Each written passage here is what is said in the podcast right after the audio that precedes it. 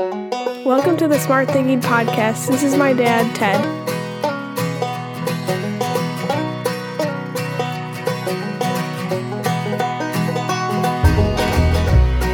Welcome to the Smart Thinking Podcast. I'm your host, Ted Neitzke.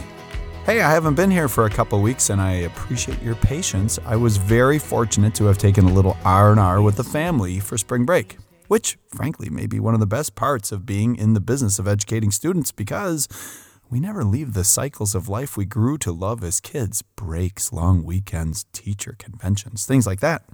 Well, anyways, as much as I would love to share with you the amount of limes I consumed two weeks ago, I want to do some smart thinking around changing the paradigms of people who we are around. I had a really great week this past week, and it was filled with opportunities for me to serve and reflect.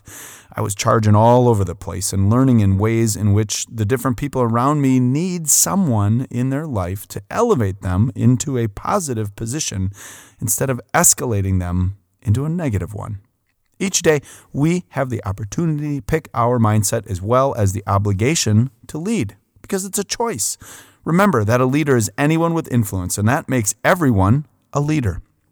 Great leaders lead by seeking to understand those around them and reflect upon their actions intentionally in an effort to rapidly make yourself better, to improve, a continuous intentional desire to be the best version of yourself, and that that you can muster each day.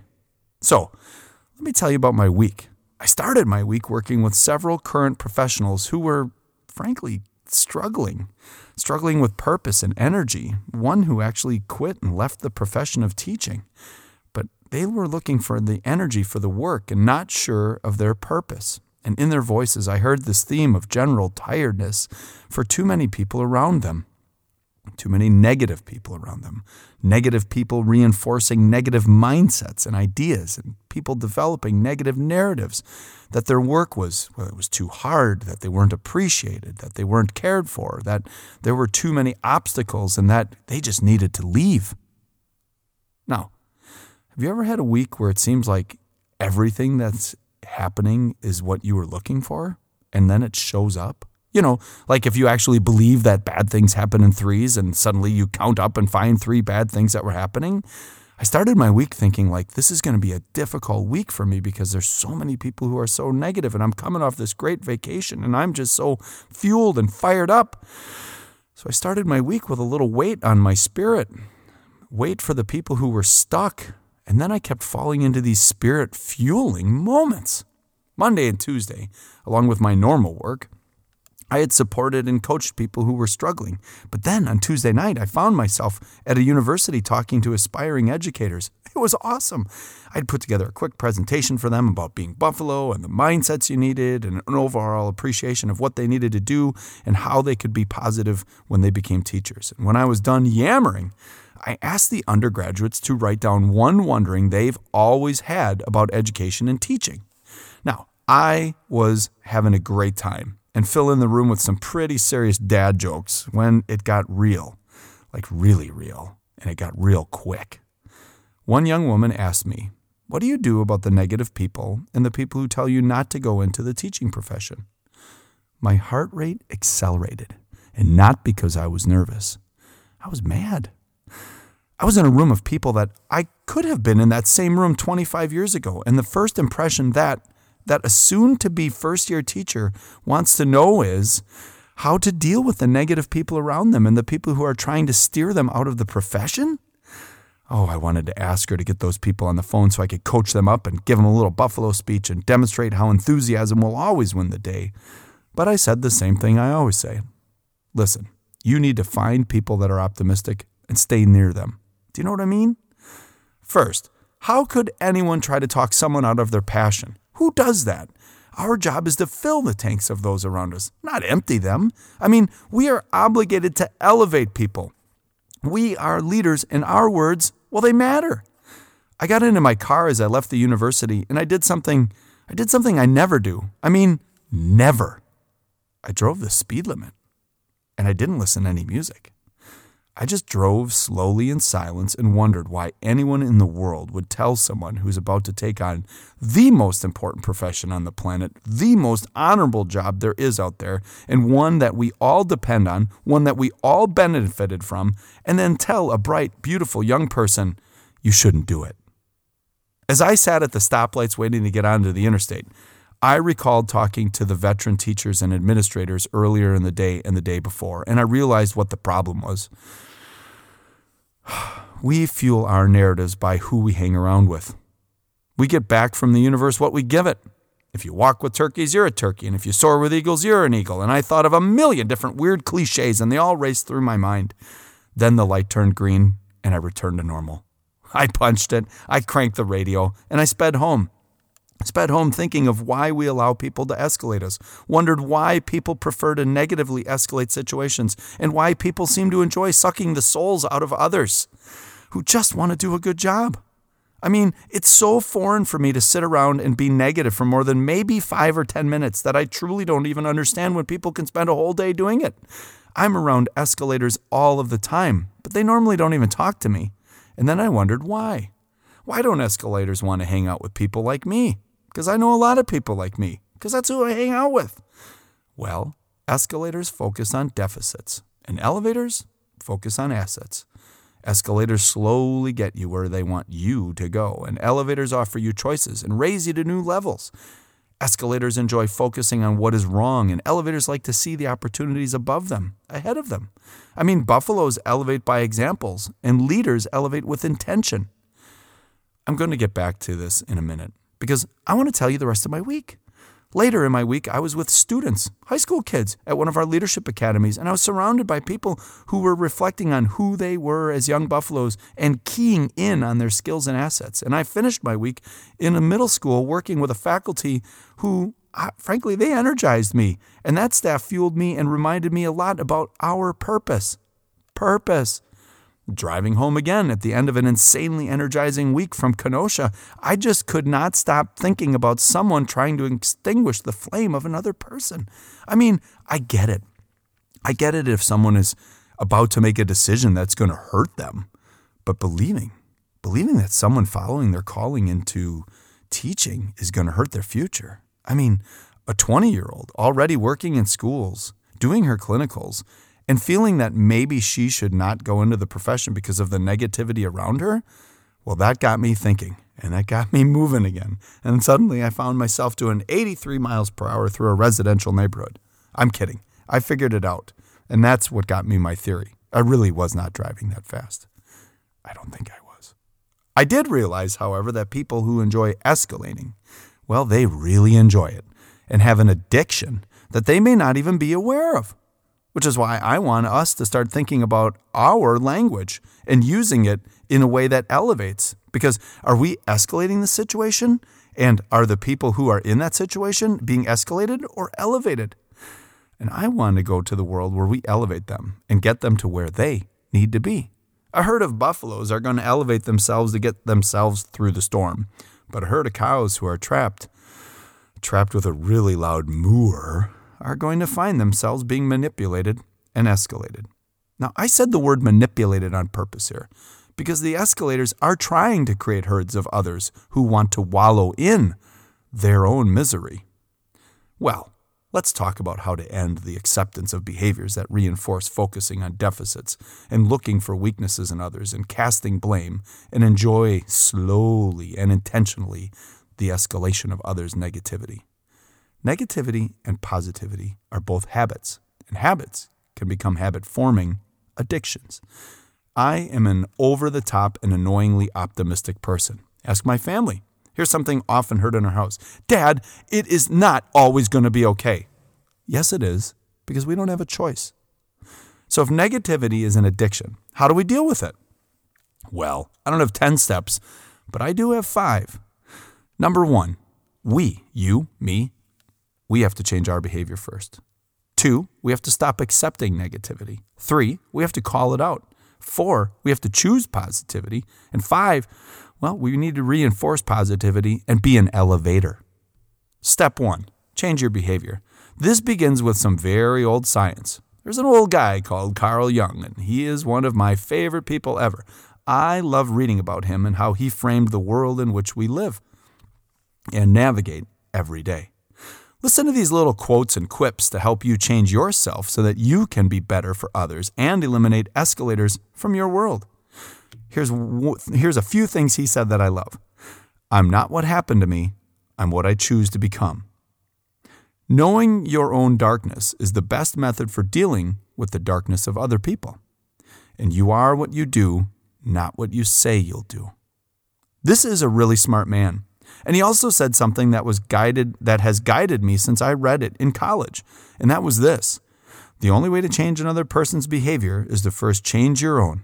That is step 1 in dealing with people who like to escalate instead of elevate. Change our own behavior.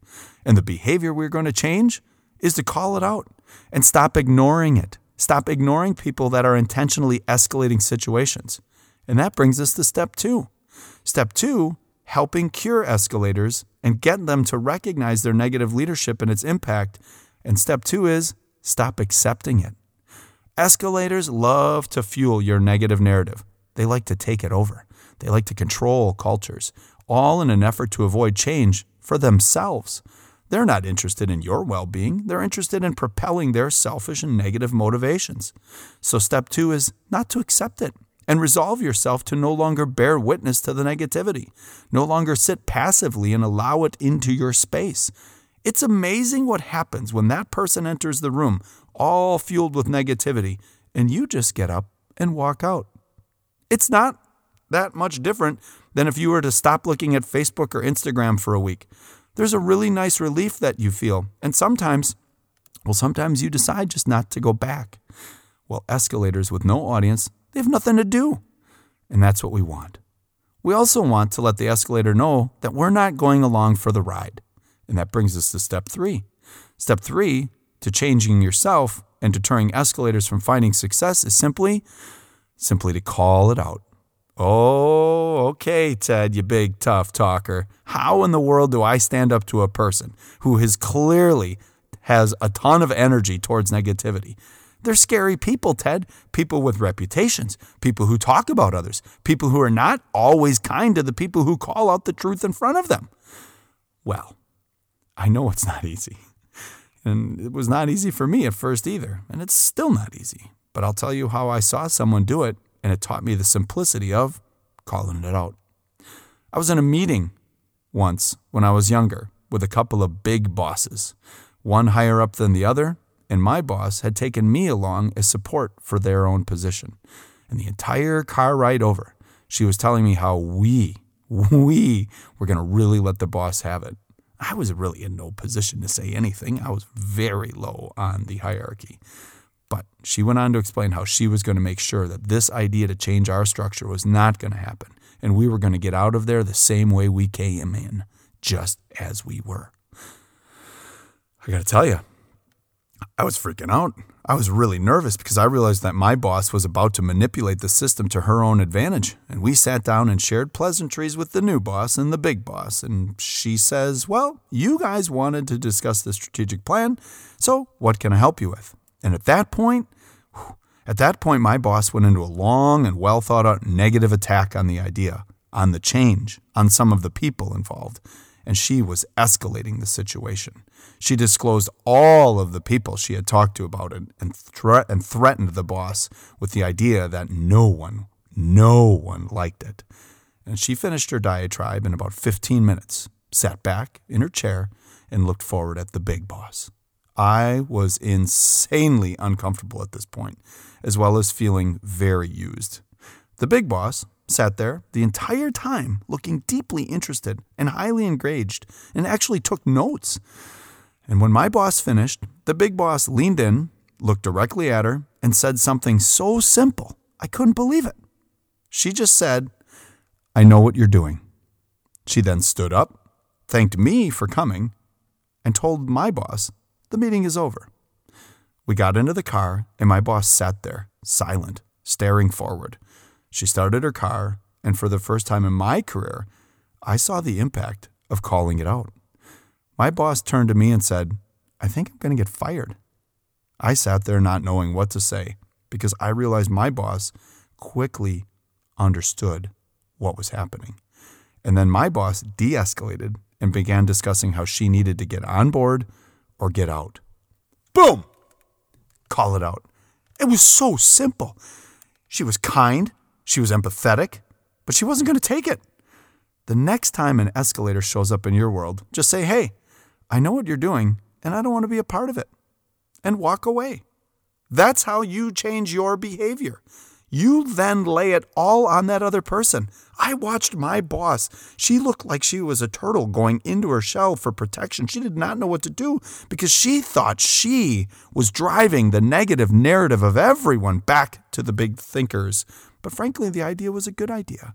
It was a positive idea, and it was going to lead to good change. But the negative escalators had taken over the narrative in my boss's mind. And the optimist, well, she just called it out. I know what you're doing. Thank you for your time, and you can go. Step four. Step four slides right into this. Choose positivity. Your mindset, mood, and attitude, well, it's a choice. So choose positivity.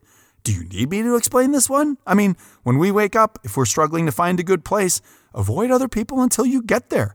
Change your mood by looking around at the world you live in and finding the positives to focus on. We all can escalate our negativity in our own mind, or we can choose to elevate ourselves out of it by surrounding ourselves with others who share a positive and optimistic outlook for the future. And no matter what is happening, time will go on. Will the conditions around us change? Yeah. Will the people around us change? Yeah. But wait, will we live with regret? Yes but we will charge forward and elevate our own position by choosing to call it out and stop accepting the escalators in our lives. We will choose it. I mean, if you were in a competition and you could choose a teammate, and this is how they were described, which of these two would you choose? Hello, everyone, and welcome. This is teammate one. Tell us what you think. Oh, I'm telling you right now, there's no way we can do this. All right, everyone, this is teammate number two. Tell us what you think. All right, guys, this is going to be tough, but I got your back, and we can do this. I'd walk away from teammate one in a nanosecond. An escalator of negativity? Get away from me. Now, teammate two, an elevator, a realist, someone who's supportive, somebody who can count on, count me in. That's what we need to be. Now, step five, the last one. Choose to reinforce what you want more of from those around you. We so often forget that our job is to lead wherever our feet are. So, you know what we need to do? Do it. Lead by showing others the examples of excellence, the examples of optimism, the examples of hope and positivity. Be graceful and lead by example and celebrate the micro ways in which people elevate others. Call out the escalating behaviors and bring the energy to those who not just get it, but do it. Those that elevate others by serving them as equals, by looking for improvements, that see the outcome as a journey filled with realistic setbacks and view the world's imperfections as beauty, well, that's who I want to be around. So why would I choose to be around anyone else? Well, I would choose to be around others so that I can elevate them. But that, that's what elevators do. They bring you in, they close the door. They fill you with the energy and optimism you need to be successful for others. And when the door opens, you have a view of the world you've never had before. All because some other buffalo, well, in this case, you, chose not to step in and escalate the negativity. You stepped in and elevated everyone around you so that they can be the best versions of themselves. And that creates more opportunities to elevate the world around us. I'm exhausted here because I couldn't take it anymore this week. And I'm not going to because you know what we now have? A new mindset, new elevated heights. So let's do some smart thinking. Describe you. Are you an elevator or an escalator? List behaviors you'll need to change in order to elevate. And last, describe how you can help others by changing yourself. That's it. That's the Smart Thinking Podcast. Hey, as always, thank you for listening and thank you to the Well Pennies for the great music. Please take a moment to follow them on your musical platform. And please, please, please, if you listen on iTunes, Podbean, or anywhere else, please rate this episode and the podcast. Now, as we close out here, I want to share with you why I am so passionate about my challenge for you to think differently this week, to think smart. I don't understand people who enjoy escalating the deficits of others. Yeah, I get that gossiping feels juicy and we're all attracted to it on occasion, like a moth to a flame. But I struggle with the people in our lives who like to set the fire and draw us in. I had my heart squeezed painfully this week when a young person looking forward to going into education felt uncertain about the choice because she had been told by so many escalators around her that it was a bad idea. And I did something I don't normally do. I turned to Facebook and I posted this to my page. This was sent to me this morning after I spoke to the UW Oshkosh aspiring educators. This note both filled and hurt my heart. Hello, Mr. Neitzke. My name is Allison, and I attended the UW Oshkosh Aspiring Educators meeting that you spoke at tonight. First, I want to thank you for the amazing presentation. With everyone leaving the teaching industry, I was feeling quite anxious to go into the field, but after tonight, you have restored my excitement for teaching. Teaching has never been an easy profession, which is why it is a calling, and we need to ensure a generation of enthusiastic and optimistic people so that they become teachers. Why? Because children deserve to be in front of people who love what they do and are valued for their skills and knowledge. I remember plenty of disengaged staff when I started teaching, and they were all upset about having to demonstrate the standards they taught in their classes, calling it an assault on the profession. I also remember disengaged painters when I was a painter in high school and college. I remember disengaged booksellers when I worked at Barnes Noble. I remember disengaged salespeople when I sold cars, and I remember disengaged McDonald's crew members when I worked at McDonald's.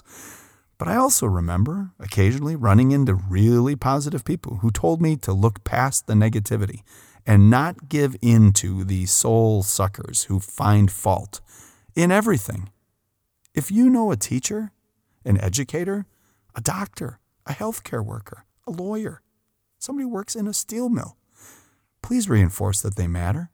If you know a student in college or technical school or entering the workforce, studying to be a teacher, a lawyer, a doctor, or a steelmaker, please reinforce that they matter. And if you know a child who wants to grow up and be something, tell them that they're needed and they matter. Now, here's what I need from you. That was my post. I need you to elevate this week. I need you to buffalo into the escalators and tell them I know what you're doing, and I'm not going to be a part of it. Show others how amazing they are and move the world to new levels by elevating everyone around you with one, one simple elevating behavior optimism. I, I can't be found, and I feel the weight of it all over town. So far away, get a little closer every day. You're my star, you're my shaker, you're my ground, my aviator, and I say it's alright, I'm okay,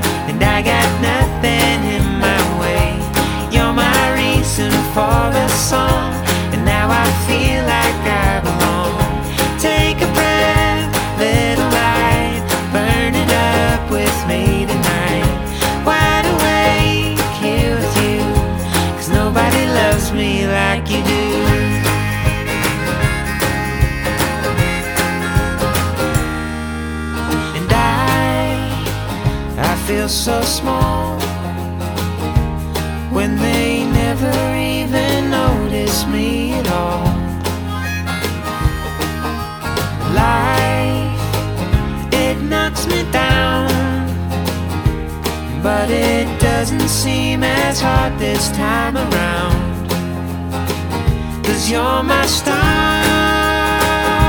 you're my shaker,